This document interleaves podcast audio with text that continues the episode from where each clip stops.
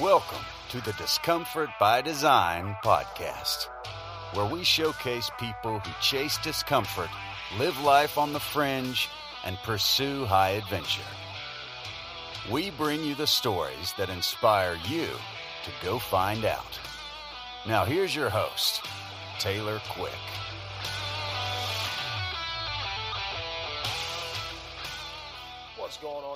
Everybody? Thank you for waiting so patiently for this episode. Uh, I've had a couple people ask me where uh, where I've been.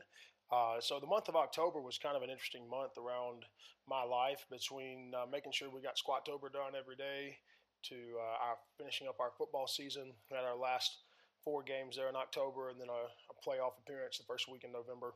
Um, but uh, now that it's all wrapped up now, and can uh, can put our focus back into the podcast. So we had some technical issues with our recording software uh, that uh, took quite a little while to get figured out.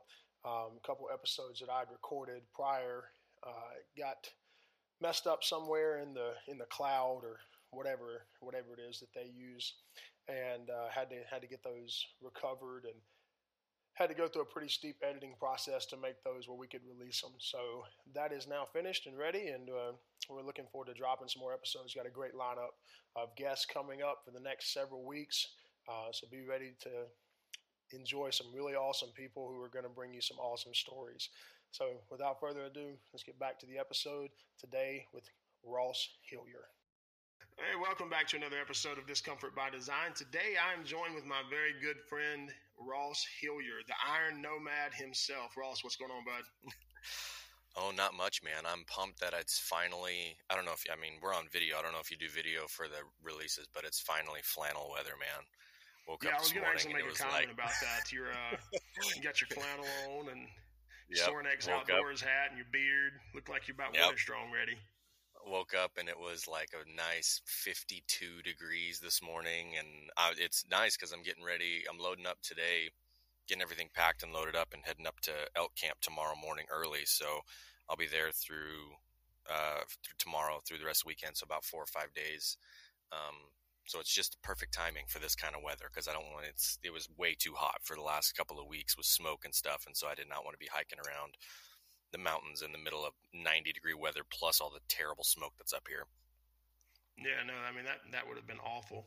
Curiously enough, yeah. So Ross is uh, Ross is in you're in uh, Nampa, is that right?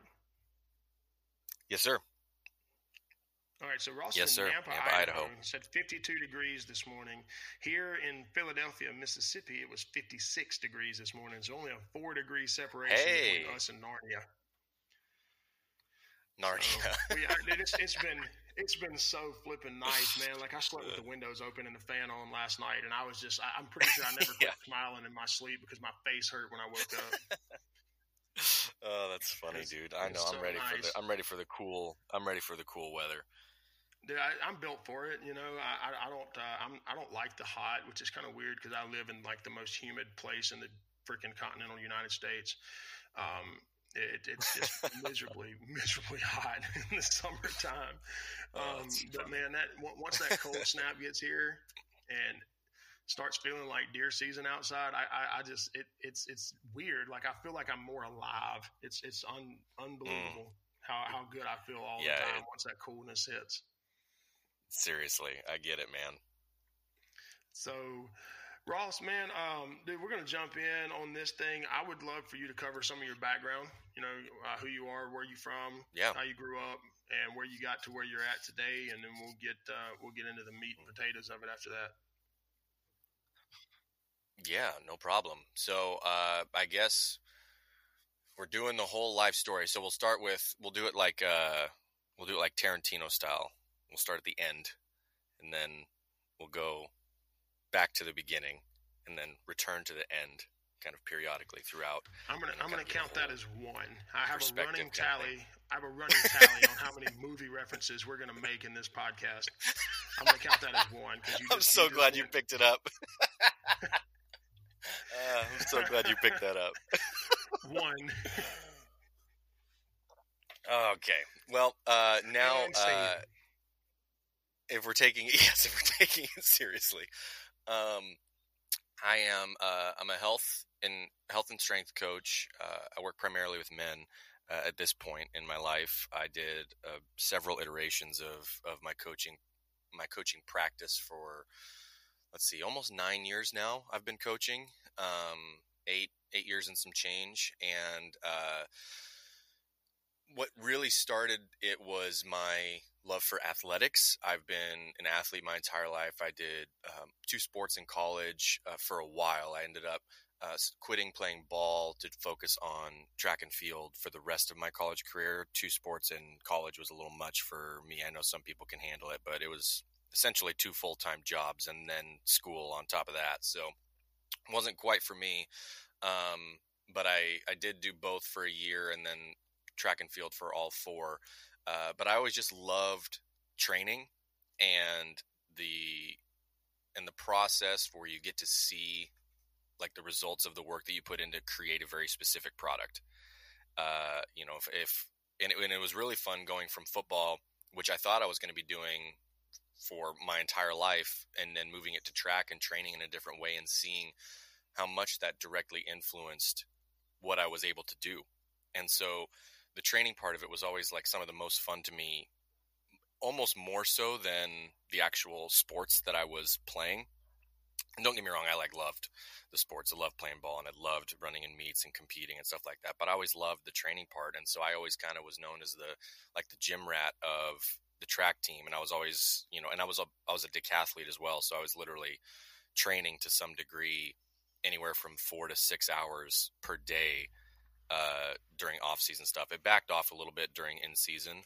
Um, but when you're con- when you're combining stuff in the weight room three days a week with anywhere from two to three hours of actual practice because you got to know, you know, you got to practice 10 events, which is a crazy amount of, of volume and skill development stuff to do.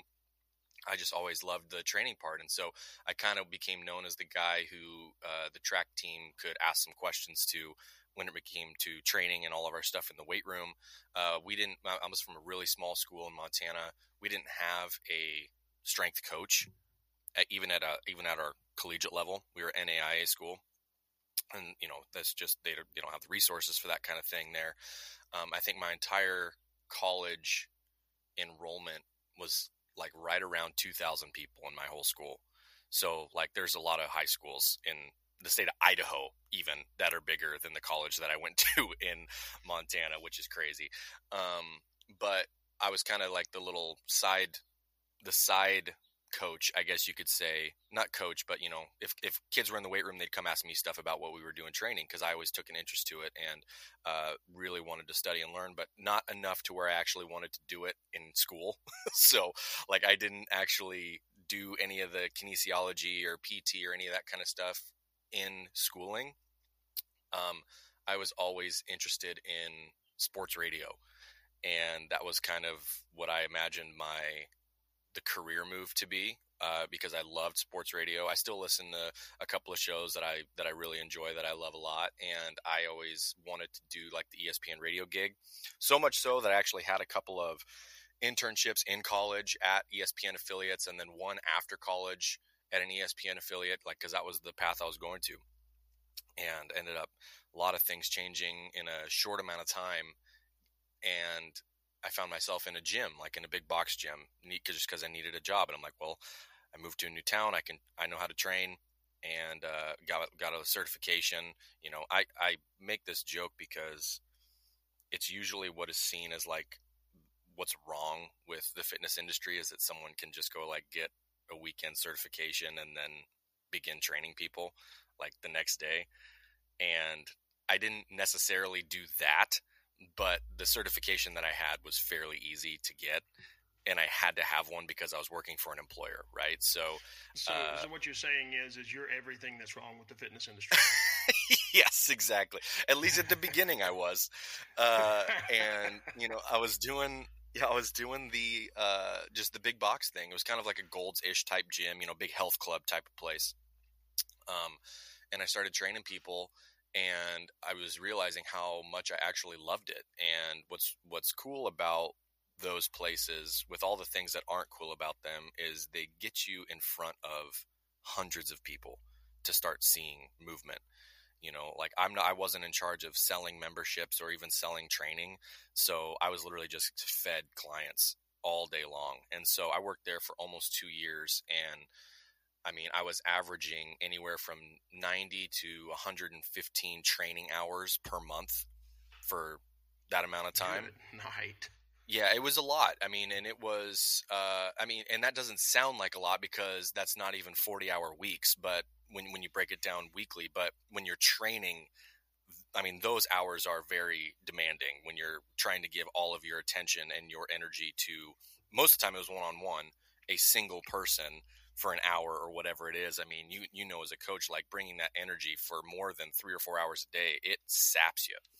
And so well, I, doing I, that for six run. to seven you know, I did a, I did a run in college in as as a, a private sector guy in just a box gym mm-hmm. like that, um, just just to, to, to get some experience training people.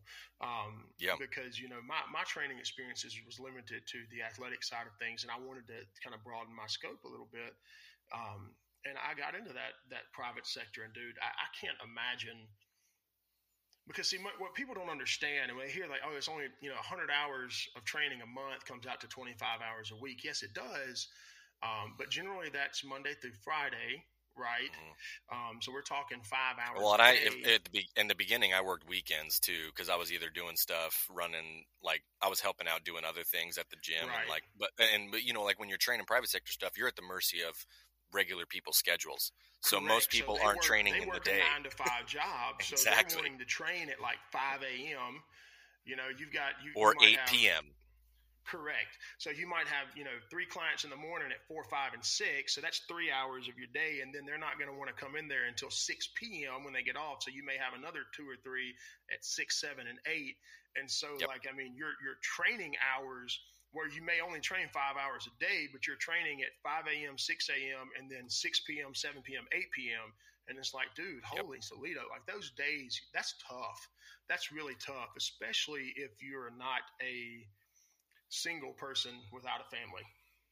Right. And then even then, like I'm at the gym the whole day in between. Like I would go home for maybe an hour or something just to hang out and take like if I had a break, but I was always at the gym like talking to people trying to get new clients or, you know, doing supplement stuff or, you know, cleaning or writing programs, like doing everything. So I'm literally at the gym like 10 to 12 hours a day even though yeah. I was actually only training clients for maybe 5 to 6, but like you said, at the time I was uh I was dating my wife, my now wife, and uh I was, and she's a, and she's in education. She's a teacher, and so like I would, I would be up, and I would go, I would go to the gym. I'd be there at like six. Most mornings I started at six, and I would not get done until like 8 30, 9 o'clock because I would like PM because I was I'd always have those things. And but she trained or she worked all day during the day. But when she went back to work, I started my basically my evening shift, and so like I didn't hardly ever see her. And then I would show up, you know, nine nine p.m. I'd go over to her place for a little bit and hang out, or like go have dinner or something, and be like, all right, well, hang out for an hour, and then I'm gonna go home sleep because I gotta do this all again tomorrow. Did that for like year and a half, and uh, it's funny because I've talked about this with a couple of people recently, actually and the guys that are business owners and entrepreneurs and there's kind of like this this mindset that I tend to think it was kind of ingrained in me whether or not it always manifests itself in in good ways remains to be seen but I kind of always had this belief like even after working there for like 2 weeks I'm like I could do this better than you guys could do it like from a business standpoint. Like even though I don't necessarily think that probably was accurate at the time like I had, you know, I was 22, 22 years old. Like I literally, I probably couldn't have done it any better, but I believed that I could because there were things that I had seen that I'd be like, why aren't you guys doing this? Why aren't we doing this?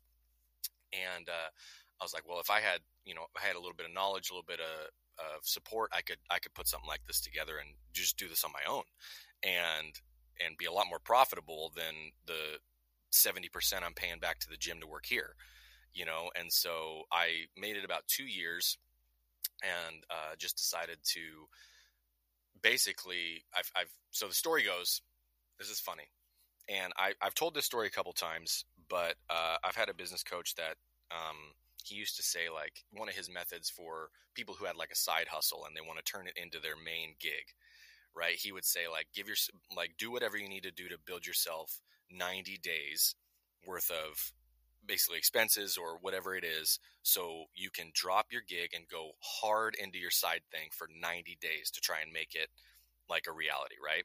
Like you need that 90 days to go hard at something without any other distractions.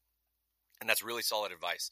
And had I would have known that prior to the decisions that I made, I might have done that. But I was uh, at the time I was doing some uh, like firearms training, home defense stuff, and we were working out of this big warehouse and uh, we, they have like all these like you know fake buildings set up within this warehouse where you could practice like room clearing or uh, scenario based training and they had like training rounds and stuff like that. It was super rad. And i'm in there one day and i see along the side of the wall there's a bunch of like weights equipment and i just figured it was for the guys that worked in that warehouse they're just like hey we just wanted some stuff here so we could train. So i asked them one day like what's all the what's up with all the weight equipment over there? It looks like you guys got a little gym and the guy's like, "Yeah, there's a gal that uh, she this is all her stuff. She comes in and she trains her clients here, and she has a couple of coaches that pay her basically a sublet rent to come in and train their clients here." And I'm like, "Really?" And uh, I was like, "Do you know if she's looking for more trainers to come in?" And he's like, "I would imagine if it if you're willing to pay her to use the space." So they put me in touch with her, and I talked to her the next day, and it was literally just like I can't remember what it was. It was like I could pay her 300 bucks a month and come in and train my clients whenever I wanted. I can bring in however many people I wanted. I'd got I get a key to the warehouse and uh, basically run my own business, and I'd only have to pay her three hundred dollars a month. And so, with me not really knowing what I was doing as far as a business standpoint, I had a like I think I had seven or eight clients that were ready to leave the gym and said, "If you go somewhere, we'll follow you." And all I did was I was like, "Okay, look, I, I don't really know enough about this yet business wise. I'm going to keep all of your guys' stuff that you're doing the exact same as far as payments. Like what you were paying me at the other gym, I'm going to keep it the exact same. So I'm not going to mess with your guys' budgets. But what that did was it essentially gave me a 70% raise on day one because I was actually making all of that money back instead of giving it back to the gym. So I'm like, all right, this is sweet. But when I when I talked to her and I said, hey, are you looking for some more people? She's like, yeah, are you interested? And I we talked for a while. And I went home that night and uh, I was telling my wife about it, and we were married at the time. And I was like, I, I think I, I, you know, I really want to do this. Uh, I think I can do this on my own and make this thing work and run it as my own thing. And she's like, All right, well, I trust you. I support you. Like, do your thing and and make it work. And so, I think I maybe even surprised her a little bit. But like four days later, I put in my two week notice at the gym, and I like so I had next to zero stuff actually ready to leave. But I was like, I just need to go and do this, kind of like a burn the boats scenario. Like, don't give myself any any reason to hold back. Like, I need to just make the cut, jump in, and do this thing so I can put all my effort into it and make it work. And uh, it surprised a lot of people that I left when I did, and I, I, you know, it was kind of a bummer. I thought I had made some really, I made some really good friends at that gym, and there was some people that were even still doing the thing like, oh, you know, well, if it doesn't work out and you want a job back, you're welcome back anytime. Like just kind of that stuff that you hear. Um, but that was almost seven years ago, so I don't think I'm going back I don't, I don't think they'll they'll need me to come back anytime soon. It's been seven years now, and I've been doing this thing ever since, and various various iterations of it since I left the gym. But I am not. I, I, I realized I not that I don't do well with authority or that I don't respect authority or something like that because I was a great employee and I've you know I was an athlete, so always respectful to coaches and stuff. But I just can't do the employee thing. It's just not not my jam. I need to be able to have some more hands in the hands in the fire for it. No, I, I completely get that. So let me ask you this: so when you when you decided to to make that change, right? So you, mm-hmm. you, you, you come across this great situation. You're like, okay, this is somehow I, I may could make this work. And then you're just like, you know what? Let's just go. And, and yeah. so you're, you have a wife at home, you know, who, who has a job that's not very highly paying, uh, Education. You know, yep. comparatively, uh, as right. an educator, I completely understand. you get um, it. I do. Uh, we don't get much of it, but we get some. What we get, we understand. Um, but you know, what, man, walk me through that mindset because, mm. like, as as a husband, like I remember when when Casey and I first got married, I was working three different jobs essentially. Mm-hmm. Um, I was a I was a bivocational youth minister. So I was, you know, Sundays, Sunday, Sunday nights, and Wednesdays. We had, we, I was youth pastor at a church, and then I, during the days, I would manage a supplement and nutrition store for these two guys that owned a couple of 24 hour fitness gyms in town. Sure. And so I would go manage their supplement nutrition store during the daytime, and then I would go immediately and run the gym until like you know 10 or 11 at night. So I mean, I was working like crazy and, and I can remember just that that whole feeling of there, there's no security in this. Like I, I can't go home to my wife and tell her, "Hey, look, I've got a paycheck that's steady." and I, am gonna I know this is what I'm gonna make and this is what I'm gonna bring home and we can we can count on this and we can rely on this and we can bet on it. And I remember that feeling of just being like I, I hated it. I hated that feeling yeah. so very much. And so that was a big driving force behind why I went um, and, and got my teacher certification so that I could get into education and, and into coaching at, at, that realm so that I, I, I, knew, you know, hey, I'm getting this, I have these benefits, I have this sure. retirement in place. Like all of that was like dude that that weighed on me so heavily. So walk me through your mindset. Walk me through the the thought process and and and, and all regarding like the leaving and going venturing yeah. off into that unknown where you're it's not just you. You know you have someone that you've signed on to lead and um, someone to support and someone to to take care of. Like i mean you took you took her on and you know that's what marriage is. And so you signed up for that and did that. So mm-hmm. walk me through that thought process. And then man did you have any like was there any hesitation? Was there any worry? Was there any fear? Take me through all that. So that night when i came home to to tell her about all this stuff that i had that i had talked about and what i was thinking my mind was really just racing with ideas. Like i i i already get into this place where i have all of these different things that i think i want to do how I want to do it, you know, it's a million things. So it's actually a practice that I do fairly regularly. I would say I do it probably quarterly at this point. Um, and it's, I can't even remember who I picked it up from, but I've seen a lot of people use it since. So it's not anybody's like one thing, but it, I just call them brain dumps. And uh, I would literally get out a yellow legal pad and, uh, and it really is kind of like stream of consciousness journaling kind of thing. Like I just, you begin with writing down the things that are right at the forefront of your mind, like things I need to do, right? Like they're just tasks. Like it, just just to start getting some flow into your hand and get some things on paper. But then it just becomes like your your pen just kind of takes over, and you're writing all of the thoughts that come into your head. So I I usually don't set a timer when I do it um, I know some people do like to say like, "Hey, do it however much you can in 20 minutes or whatever." But that night, I I sat and I wrote for like two hours, pretty much nonstop. I filled up like three or four pages of stuff, and they were just ideas. Like they were, how are we going to do this? You know, what other things do I need to get? Like it, it's every and every little little thing. Like I need to go do get in. Do I need to get an LLC? Do I need to set up a business bank account? Like all of these other things. Like as I'm having these thoughts, I'm getting them onto paper. And what that allowed me to do was take a step back, look at that sheet of paper or multiple sheets and say like here's my handful of priorities. Like these are the things that I need to do right away. And that just helped create a little bit of structure to a very chaotic like couple of weeks right? Because there's so much that you have to do when you're starting a business, and so much that you have to do when you're starting trying to start a business in a month. With like, you know, people go through you know, traditionally you're like if you're starting a business that's like a brick and mortar place, you're going through like months and months of this process, like finding a space and financing and and furnishing, and you know, there's like you know all of these things that you got to do, and it takes months to get ready. And I'm like, well, I'm doing this now, so I've got to, you know, I can't go a month without getting paid, so I need to get this thing, all of these things done now, so I can start training people and charging people for training services, so I can have some income.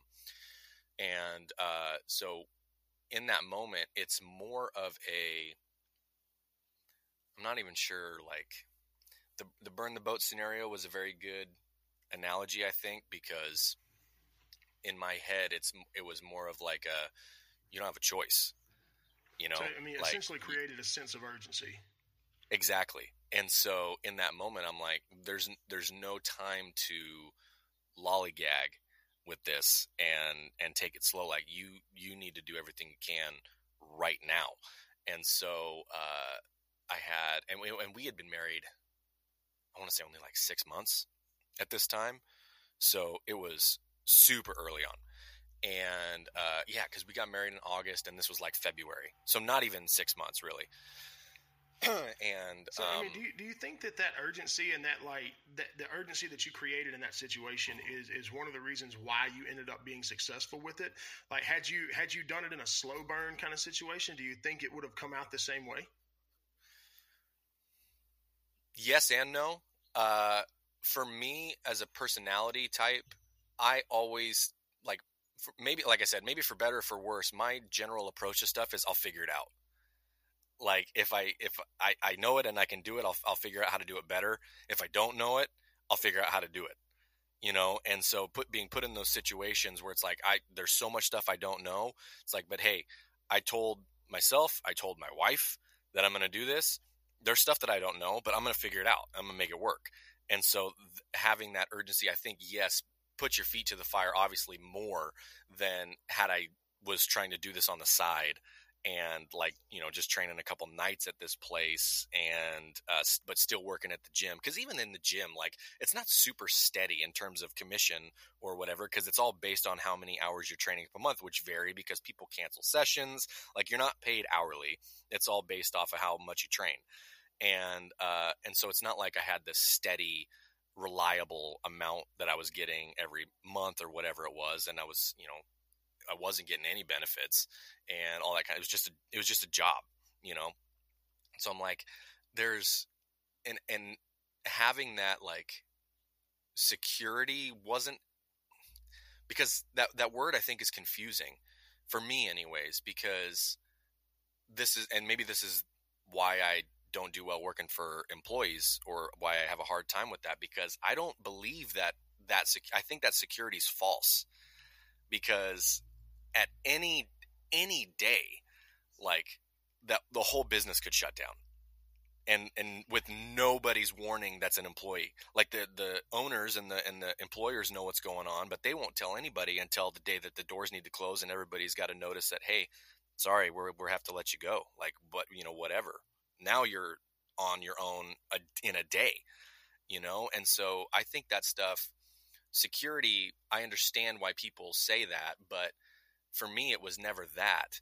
I would rather be the one that was in control of my ability to provide instead of relying on somebody else to do that. And then on top of that, like I I wanted to value my services as what I thought they should be valued at and then actually be able to keep what I earned from it rather than giving three quarters of it back to somebody else you know and so with all that being said it was more of a like and, and if it was any other person other than my wife i, I don't think i would have done it either. Because she from the minute i went and told her about it she's like all right let's do it. Like i believe in you. I trust you. Like go do your thing.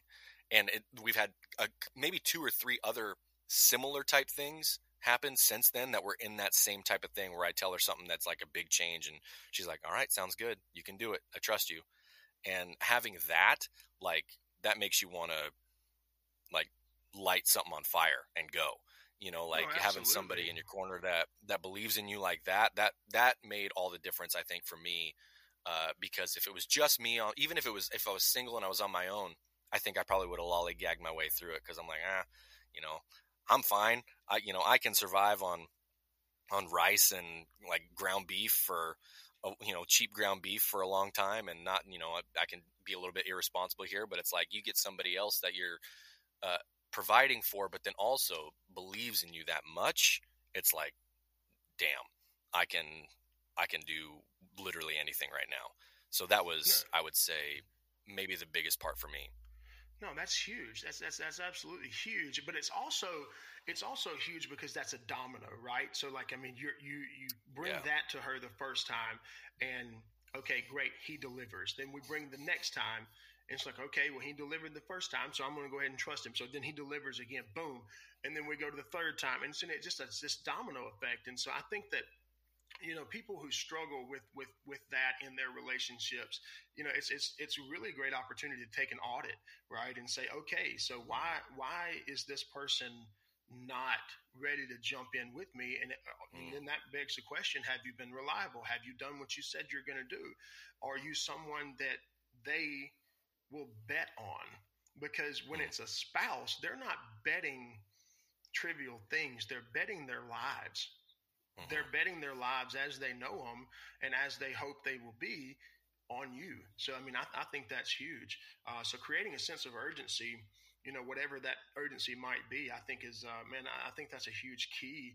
Um, you know, and then and I'll say right now, I'll say right now too, all a lot of stuff didn't like pan out how I thought it, but but that's part of running a business. Like I've made the joke, you know, we're, we're in the big group chat and uh, I've made the joke several times that like running a business, I probably have the thought or the out loud conversation with my wife maybe once a week where I'm like, no, I'm just gonna burn this all down. I'll go get a job. I'm sick of this kind of. I mean, but that's just like that's part of it when you're a business owner. Like you have those ups and downs all the time. Like stuff is not going to work a lot, but that's good because it's it helps you see what does you know helps you see where you can learn from that and uh, so this isn't you know but what it does do is it does build up some some cash and i don't i mean c-a-c-h-e like a cache of weapons right like right. Ha, like being able to deliver on things when i said i was going to do things when uh, at some point when something doesn't work out it's not the end of the world right mm-hmm. like it's uh we've built up that and uh, as as a couple and as a team together, we've built that up. And and she's always so supportive of that. And she's like, "All right, well, what do we need to do? Like, how how can I help?" And she and you know and it's her when she asks that, it's more like how she can help me personally because you know she understands what I do. But the business standpoint, she's not trying to get involved in that. That's not what she means. She's like, okay, well, what do you need? Like how can i help you so you feel better about going out and doing all this stuff personally? And so like i mean it is a it's such a team thing. And even though i you know i do so much stuff by myself in terms of work and i train by myself and i work from home most of the time. And so i've, I've, I've lived kind of like the i do a lot of stuff on my own but like she is she is like the number one teammate and makes makes the whole all of it run well. No for sure um, man, I want to circle back to what you said about security because I, I think that this is a concept that is so screwed up in our society right now. Because for us, security security is is comfort and security is um, known, right? So mm-hmm. To us, security means we know what we're where we stand, we know what we have, we know how it's all going to get here, and, and that's what we strive for. And, and that kind of goes back to the whole purpose of this podcast in general, is because every person that I've ever met who is what I would call a high performer or a high achiever kind of shirks that security in some ways to to embrace the unknown and to chase what's out there because mm. you know they explore the corners of the box and then they they are they are looking for these unknown elements that they can capitalize on right? And dude, that's that's hard to do when you confine yourself to a secure environment where all right yeah. i have this job i work for this person and i go to work at these times and i get this paycheck on these days and you know and you have this checklist of things that this is da, da, da, and that's security and, and there's nothing right. wrong with that i want to i want to make sure i state that like like this is not a you know, a, a, gospel message of you need to quit your job and go be your own boss because that's that's not that's not possible, right? I mean, not everybody right. can just go be their own boss. We have we have to have people who work for other people. That's just that's just how it goes. Um, but but what you can do is is is understand that our definition of security has become skewed, right? That's not security. That is comfortability Yep. Security, there's a, there's a there's a lot of discomfort in true security because you're responsible for it, and so you have to undertake that with the idea of, of just like you said, you know, I'm not working for someone because I'm not going to leave any of this in the hands of someone else. I'm going to make sure yep. that at the end of the day, how much money I make, whether or not I provide for my family, my health, my family's safety, all of these things are going to be at the end of the day that buck's going to stop with me and i'm not going to be able to blame any other person if it goes wrong. I'm also not going to be able to give credit to any other person when it goes right. And that is right. that is huge huge thing that i think we are missing out on massively. Well it's it's such an interesting thing because societally i think we're seeing you know, I can't say fruits because I don't believe there are any to a degree of what happens when people get too comfortable, right? Uh, we're seeing that in many ways societally. I mean, in, in not just from a like everything that's happened in the past two plus years from a from a national standpoint or even a global standpoint really with just the the freedoms that were that were taken away two plus years ago that are not coming back in many instances uh, because people are comf- were comfortable and just listen to quote unquote authority, right? And but I also mean that when you look at what's happened in 40 years with health in America, since the 70s, it's probably been the most steady line graph of any metric that exists is like the amount of obesity in the United States, diabetes in the United States, heart disease, all this kind of stuff.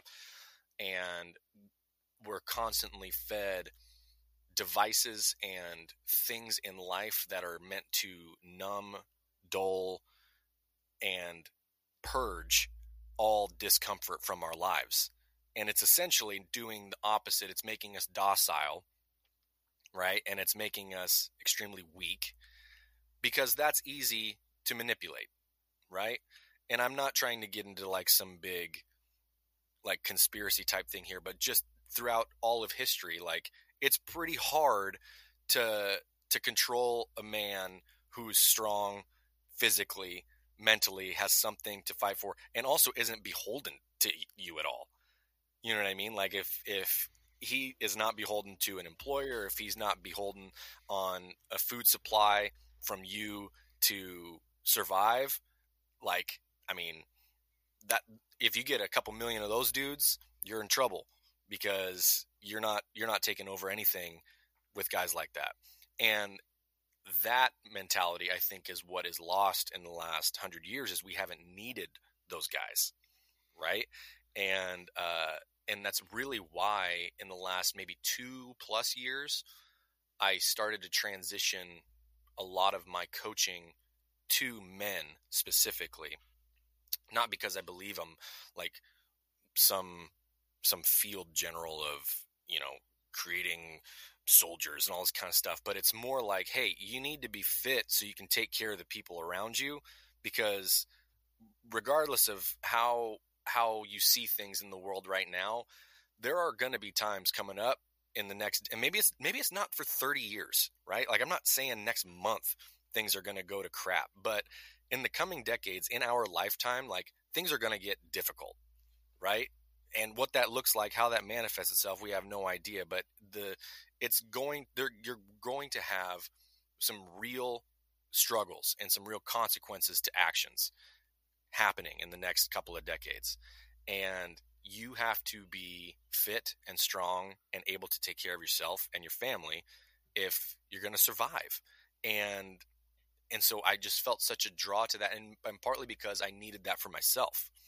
And when I realized when I was coaching I always connected more with the guys who were in similar positions as myself or were in similar positions as I was three or four years ago and how I could have used this same stuff three or four years ago.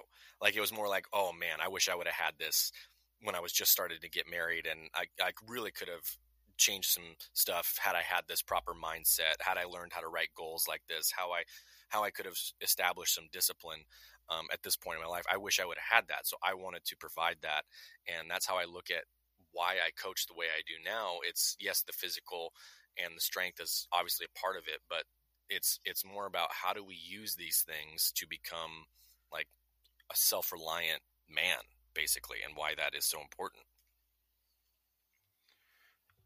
No, man, I, you know, and that's that's hitting exactly exactly where I where I was wanting to go with that, and and and you're you're exactly right.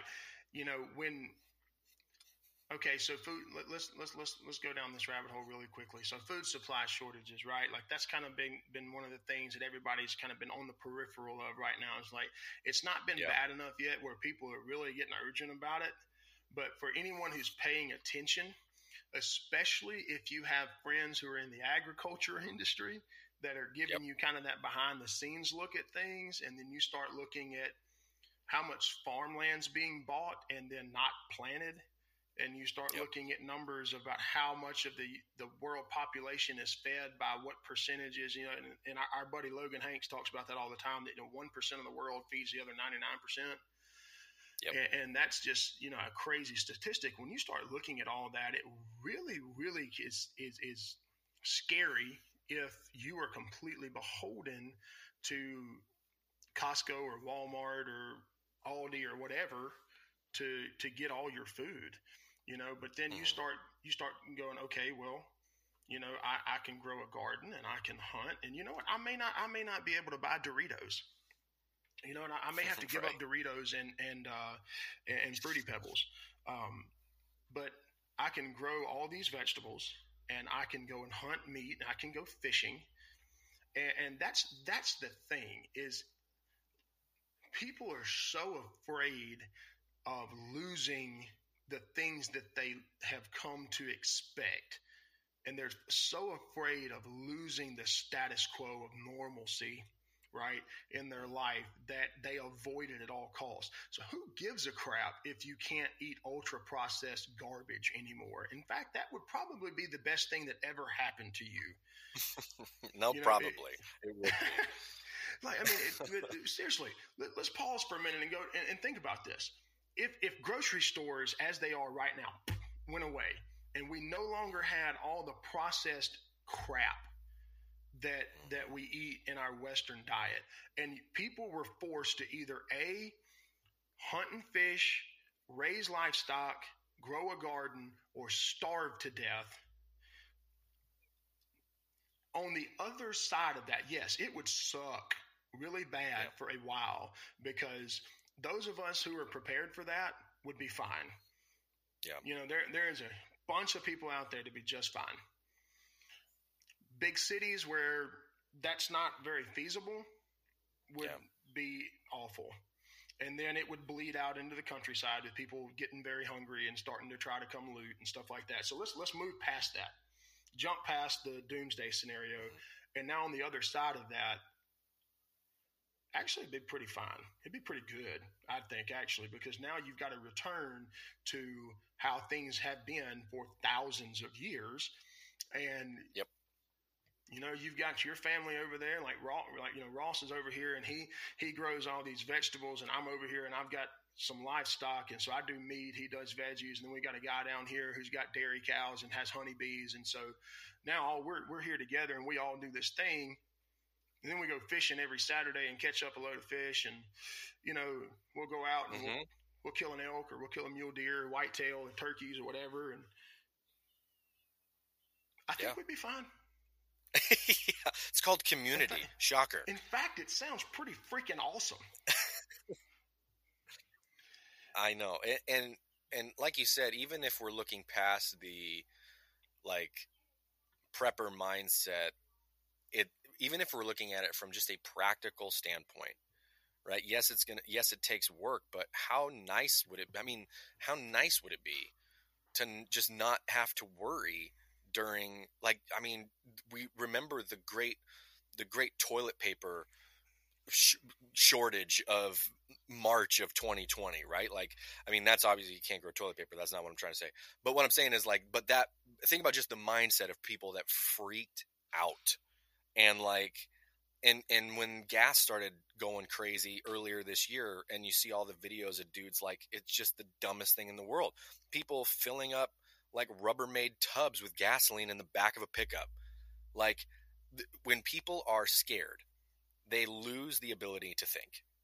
And Panic. in those moments, like that, that will literally make or break you living. And, uh, you know, if it's an actual life or death situation, and we can see how a lot of people would react if it was an actual life or death situation based on how all of this stuff old really was kind of like a test, right? Whether or not you want to believe it was intentional or not, test. It ended up being a very effective test for a lot of us to see. Exactly.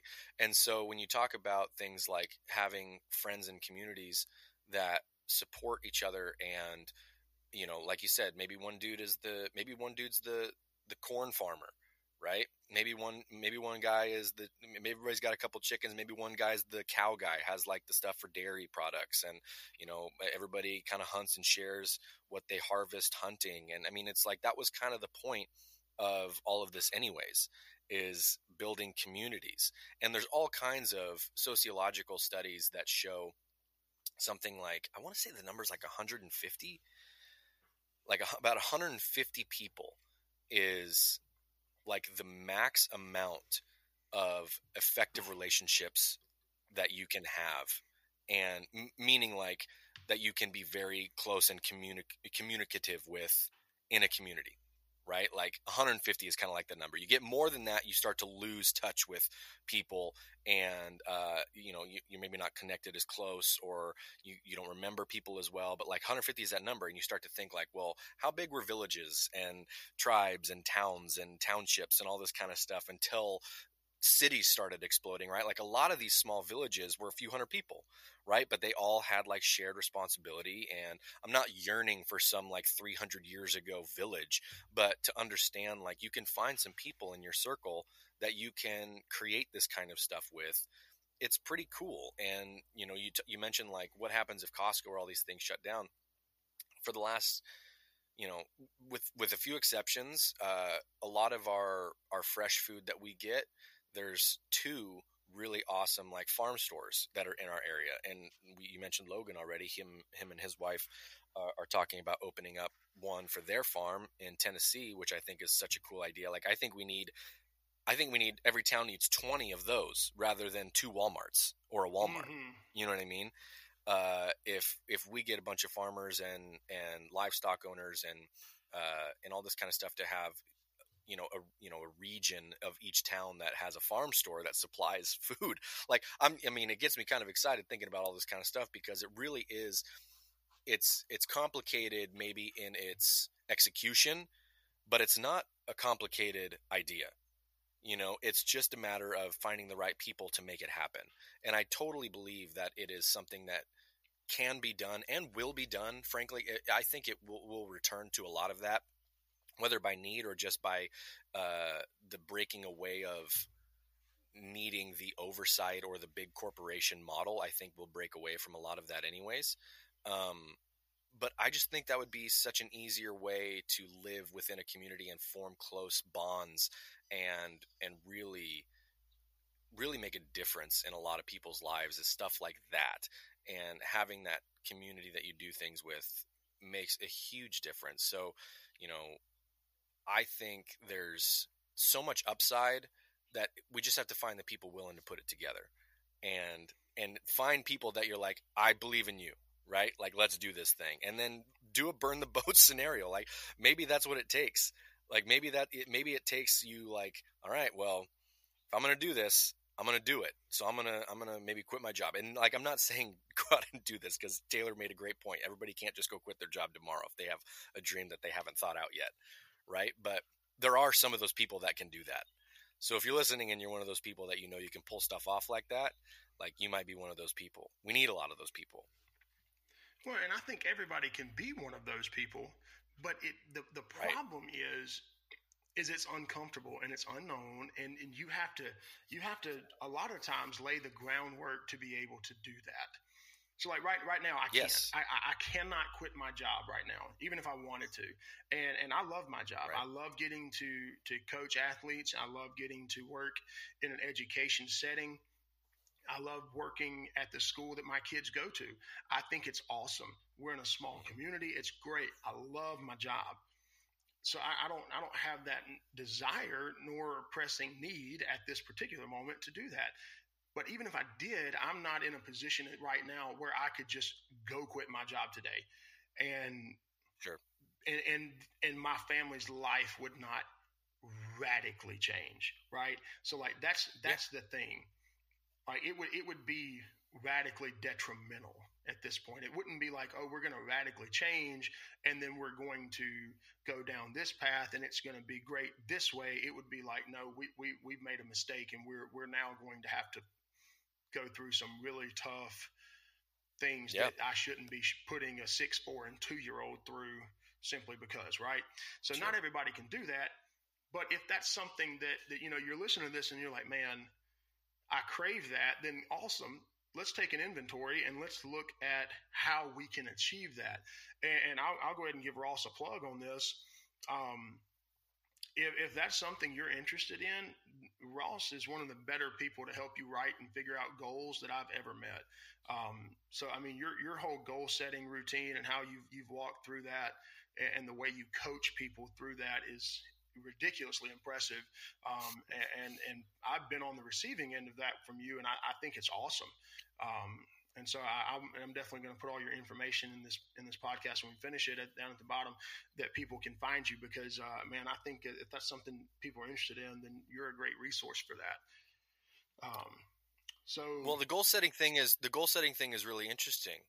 Uh, because we tend to think of goals as like we think of them as an end like an end game, right? We do it in this very superficial way. It's really it's really interesting, and uh, when when we think about goals, it's like, oh, I want to lose ten pounds. Okay, and like, what happens if you lose ten pounds? Like, is your life all your all your problems going to be solved? You know, uh, and the answer is usually no because they haven't thought about it like you need a, a, good why behind those things and like you went through this whole process it's a it's a really fun process to go through because it helps you give you some realization on what's actually important and how you go to create those things uh, but it but it's a process and so yeah it's it's something that I've really loved doing and it, it's always a refining deal to go back and and work on your goals and, I'll say this too: most people don't realize how badly they suck at writing goals. Like, I mean, that's something that, like, you're like, I can write a goal. I can write a goal. right. No, no, that's not a goal. That's that's a that's a wish. You're you're making a wish.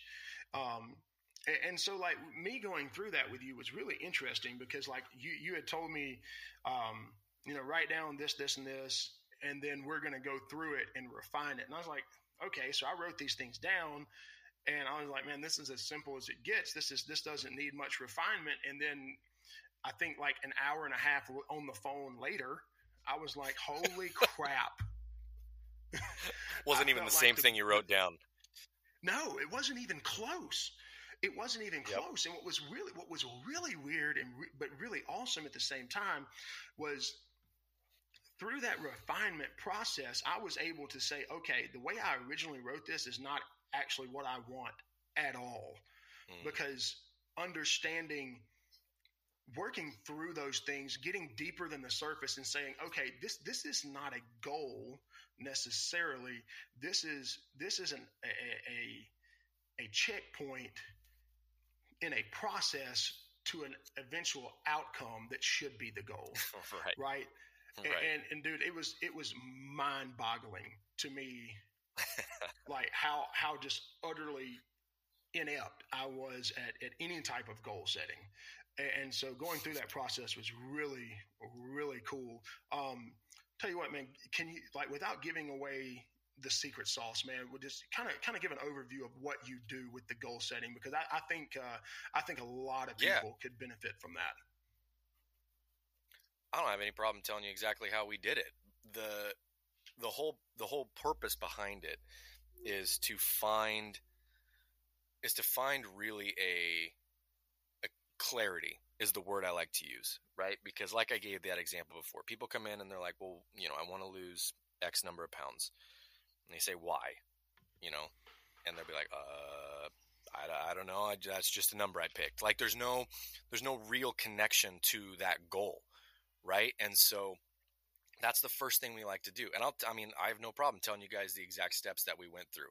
So usually we'll we'll start and we'll say what's the goal and, and write it down and be specific, right? So we'll say write down this my goal is blank and then you're going to write a because or a why statement. So it'll be like, my goal is blank because blank. And the little trick I like to do with people is if you can't give me a strong why or a strong because as to why that goal is important to you within a couple of seconds, then it really isn't. And we're going to leave it. So, like, if somebody tells me I want to lose 20 pounds, I'll be like, why? I'm like, uh, I don't know. I'm like, all right, well, that's not your goal. So I don't even want to hear 20 pounds again. Right. And so people get in their heads like, oh, where did this number come from? I don't know. And so when we refine why something is important, it gives you connection to that goal, gives you reason to want to accomplish it, right? So the the classic example that I've actually seen, like it kind of becomes a cliche, but I've seen it time and time again, is like if somebody is uh, trying to lose a ton of weight and their reasoning behind it is so that they can live an extra 15 years for their kids, right? And like something heavy like that, like that gives you some purpose right? It's not just, hey, I want to lose 20 pounds so I can fit into these pants, right? Like, so what? Give me a reason why that's important to you, like a real reason. And so when we find what that reason is, a lot of what we do in this, and this is what you were talking about with the refinement, we work a lot on the actual language that you use because the language that we use is very important, right? Uh, one of my favorite examples that I like to use is uh, when when we're talking about what negations are and these are like your don't won'ts can'ts shouldn't wouldn't like those kind of words right? People will use those in their goals as their reason why they want to accomplish them so they, like an example i've had a lot of times is you know uh, i want to i want to get healthier get down to whatever weight because my parents are really unhealthy and i don't want to end up like my parents right? So all you've told me here is you don't want to end up like your parents. That's the only thing you've said. So imagine imagine you're going to the grocery store and this is the analogy, this is the story example. You're going to the grocery store, and like every husband in America, you're going to call your wife from the middle of the grocery store and uh, ask her a question about what we need to get, right? And you say, okay, I'm in, I'm in the grocery store, I'm in, I'm in the aisles. What do, what do we need for dinner? And the only thing she tells you is, uh, you know, I, I, I don't want hot dogs. And that's all she says. And you're like, um, Okay, that wasn't helpful at all. All you've told me is the one thing in the store you don't want. You've told there's still 4 billion other things in the store that I could get you, and technically I would be right in doing so. And uh, you can see how that doesn't actually help give us clarity on what it is you do want the outcome to be. So it's the same thing with our goals. If you tell me you don't want to end up like your parents, well, what do you want to end up like? Right? What paint paint that picture for me on the outcome that you're looking for and be specific, be very clear. Because when we have that, now we can begin to work backwards from there and and create a map and a, and a roadmap of how to get there. So after we do that, we add a by date. We add like a, you know, by this date, and we're very specific. I push some people into some uncomfortable zones on when they think they can accomplish stuff by. And uh, that's good because that gives you that little bit of urgency and drive like ooh i feel a little bit of butterflies in my stomach i'm excited but that's going to take some work. That's good. That means that you have something that you want to work for and it's meaningful to you and it's actually something you're going to do the work for.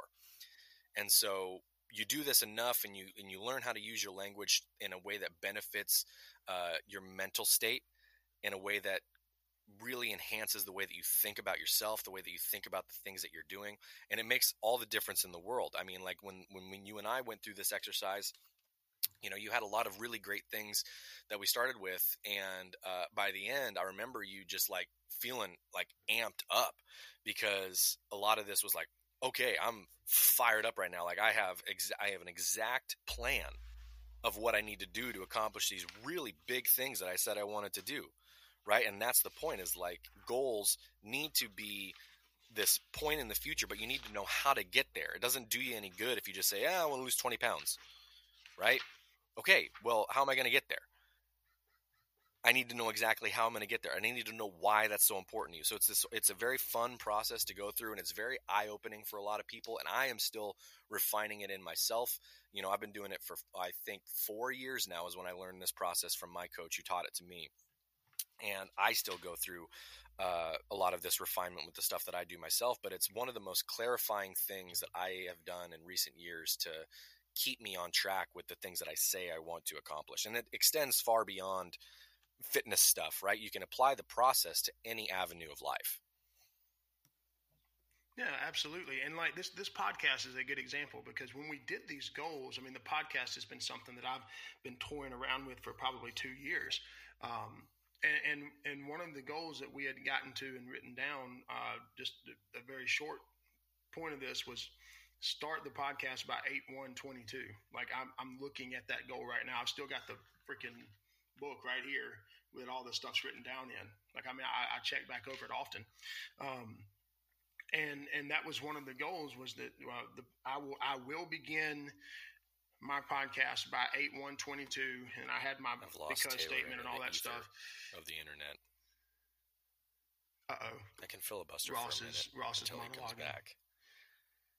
Ross is monologuing. Let's let him monologue. This is going to be good. Or I can just let you sit in silence and actually contemplate some things while we sit here, sitting outside. You can hear birds chirping, sun is rising. Staring at green grass, I'm staring at vegetable garden. You can hear some motorcycles. Peaceful morning. it's almost meditative. this is great. So this this like happens on Ross's episodes with other people ASMR. as well. Could turn this into an ASMR episode real quick. Do a bunch of weird sound effects. Get really close into the microphone and whisper. Oh my goodness. Who knows if he'll keep this in the episode? Oh, I'm absolutely going to keep it in the episode. Don't you worry. What's funny is I'm texting him right now and and this this is fantastic. So Ross is going to exit out and come back in, and we'll we will continue. we'll continue this in a minute.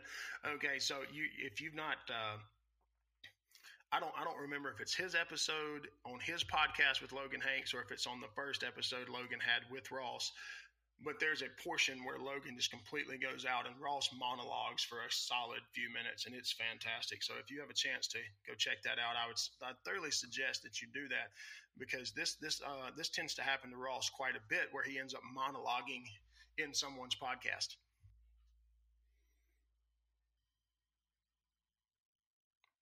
Hey, you got me now? Hey, man. There we go. Oh boy. So one of two things just happened. Either either we just lost everything that we did or or not. We'll figure that out in a minute. Um, it wouldn't it, it wouldn't have lost. It said my thing was uploaded already, so you, it'll just show up as a multiple recording when you okay, go into sweet. the thing because it still says it's recording right now. So yeah, you can just go in and cut this part out. Yeah, I, I I don't care if we cut it out. You know, you it seems like you monologue on a lot of episodes. I just, I just, just, I wasn't sure if it was, I wasn't sure if it was me or you, and so I was just like, oh, I'll just fill some time and see if he comes back. And I mean, the birds were chirping over the vegetable garden. It was great. Like I'm serious. I never lost you, not one bit.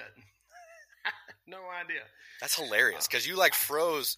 You like froze right as you were starting to talk, and I'm like, oh dang it! I wonder if the school, like, if the internet petered out finally over there, and then you told me you're like, I can hear you talking. I'm like, what is happening?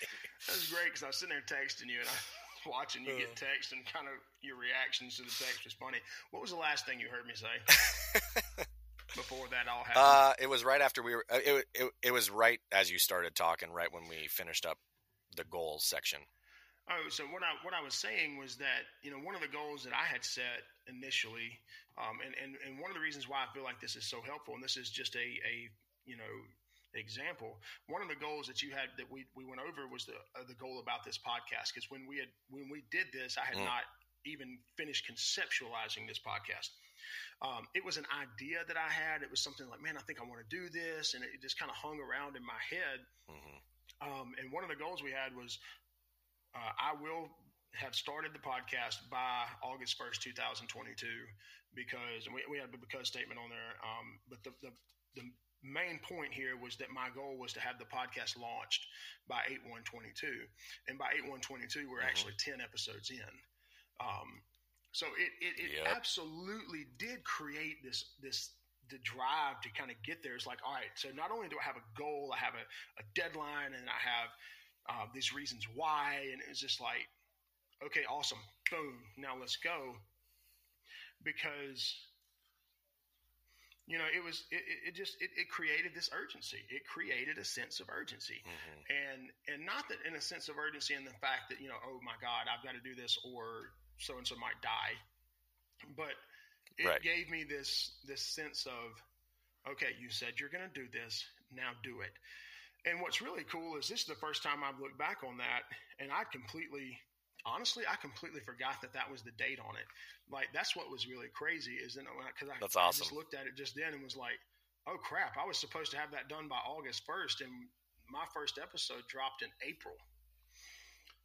And we did that when it was like it was last winter, like November, December, November. something like that, right? It was in November.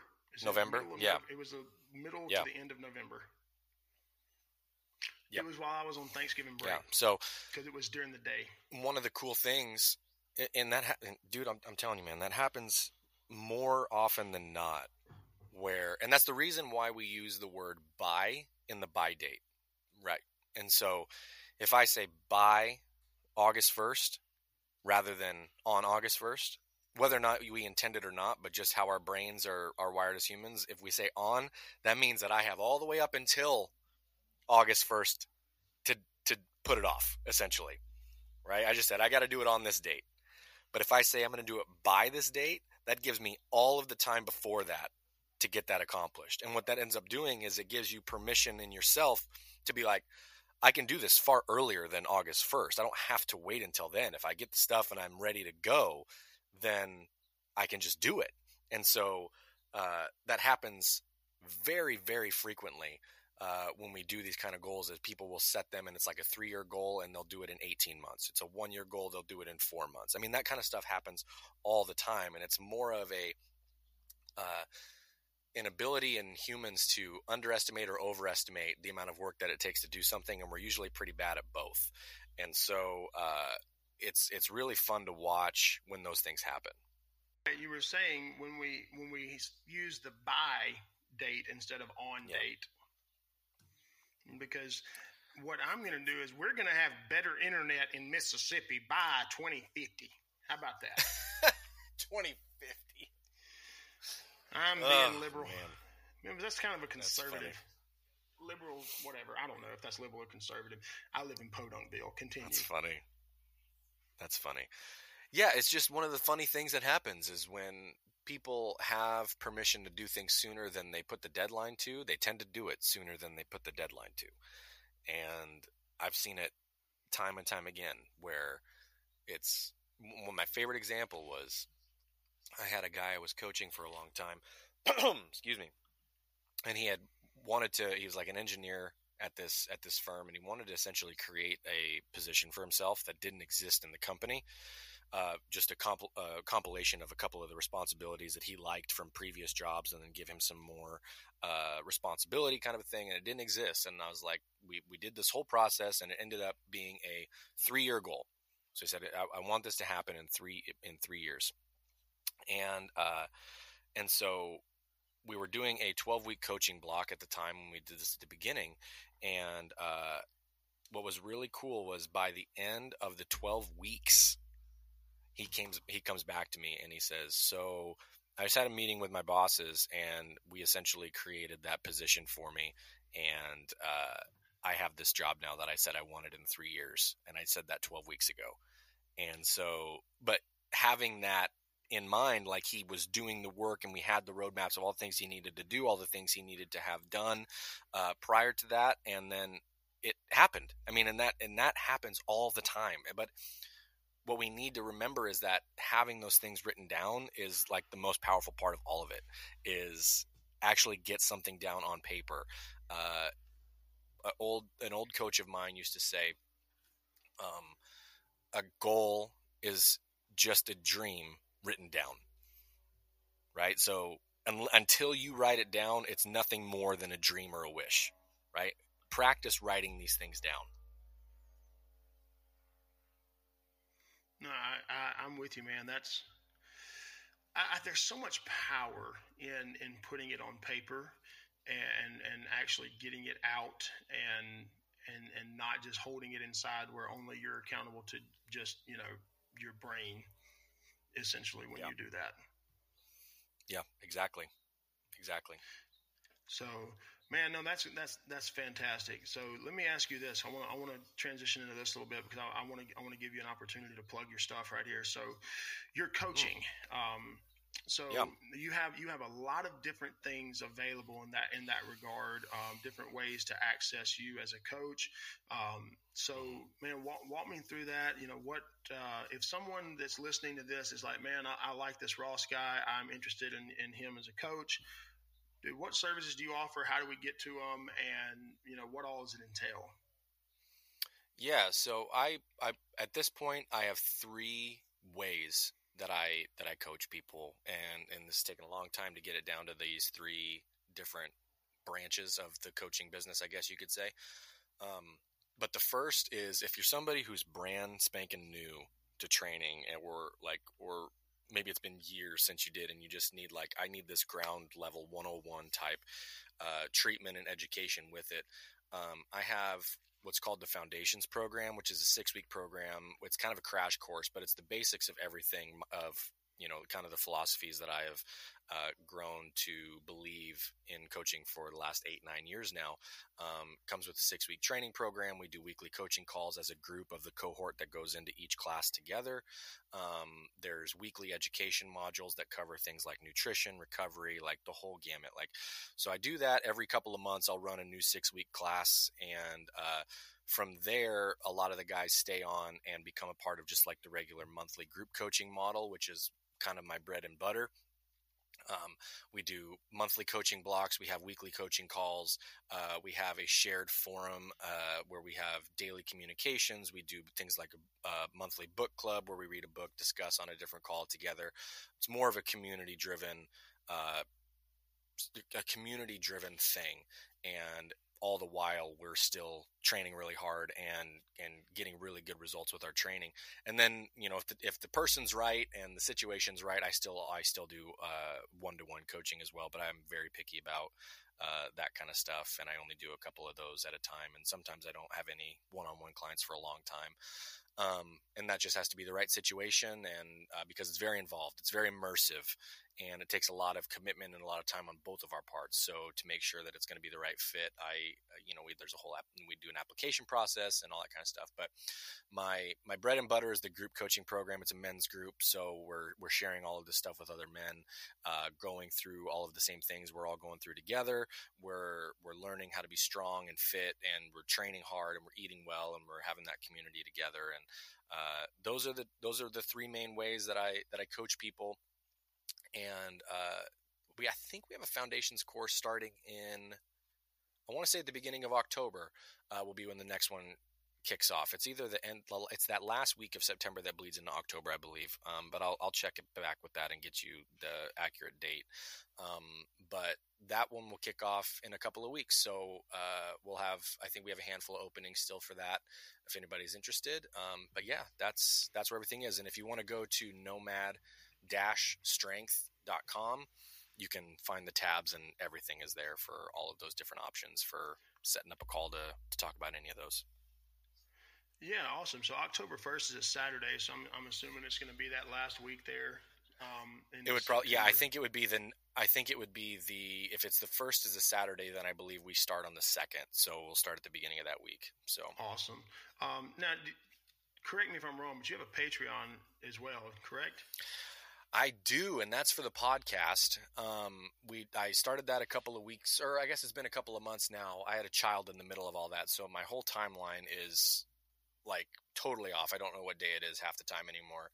Um, but there is a Patreon for the podcast. Uh, we do an extra show every week called Unplugged, and uh, we just started now. The unplugged episode every week is going to be an extra 10 to 20 minutes with the guest from that week doing a bonus show essentially. So the one that dropped this week was the one yesterday or Monday with Bear Handlon from Born Primitive, and he stayed on for about another 20 minutes to talk just about training. He was a CrossFit Games athlete, so we got nerded out on his training for CrossFit Games stuff for a while. So it was pretty fun.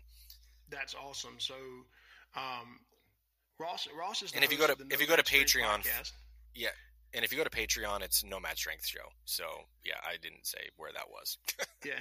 So Ross is the host of the Nomad Strength Show. It's a, it's a great podcast. Are you dropping two two a week right now, or are we just at one? No, we're still at two a week. I've done for the most part, with a few exceptions. Uh, we've done basically two a week for a year and a half now. So we're actually, I think, 48, 49. So in a week and a half, we will be at 150, which is wild. Awesome. And while we're talking about it, I'm going to try to get this posted and released pretty quickly so that this can get out there. You have a giveaway associated with your podcast right now, don't you? Yeah, we've got um, we've got a few more days on it. Actually, uh, there is a we're doing a podcast review giveaway. I've got a bunch of new merch uh, that I've been kind of getting hounded about for I would say a couple of years now, honestly, and I've just been kind of lazy with putting it together because I didn't want to do apparel because but a lot of people want to wear nomad strength stuff which is cool. So i finally put some together and we have a really cool design uh, and there's shirts there's a mug there's a frosted pint glass there's some stickers and then there's actually a gym banner that you can hang up in your home gym. We're all home gym home gym homies in in nomad strength for the most part and so i wanted to have like a little cool home gym banner to hang up. So uh, if you go into my Instagram, the link in bio has a link for the entry for that giveaway, um, and it's just a podcast review giveaway. So it's pretty easy to to get entered into that. And yeah, that's what's going on this week.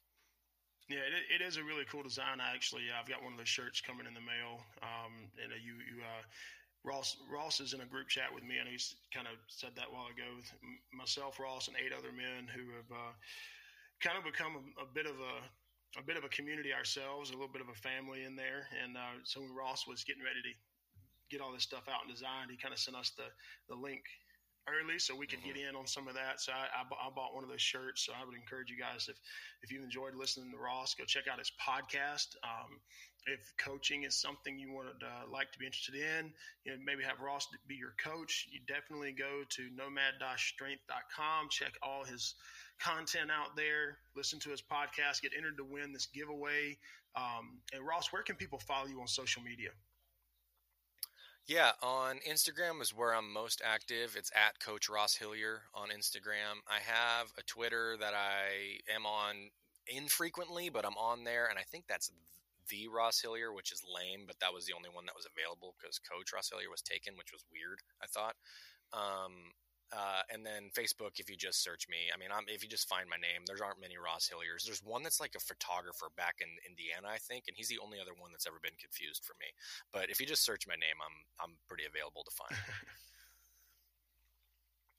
Awesome, man. Well, look, dude, I appreciate you coming on. Um, this has been a really fun episode for me. I definitely want to. We got to get back on and do some more stuff and do a little life update in several months and see how things are going. But man, I've uh, I've enjoyed getting to know you over the last couple years, and then uh, you know getting to know you even much better than that through our group chat and our daily conversations and and all the things that uh, you've been present for. So, man, I, I, really appreciate you having some time for me today. And uh, dude, this was an awesome episode. Yeah, man. Thanks for having me. It was a blast. Anytime. Awesome, brother. I appreciate it, man. We'll see you. You've been listening to the Discomfort by Design podcast. If you enjoyed this episode, please subscribe to the show and leave a review, and we'll see you next time.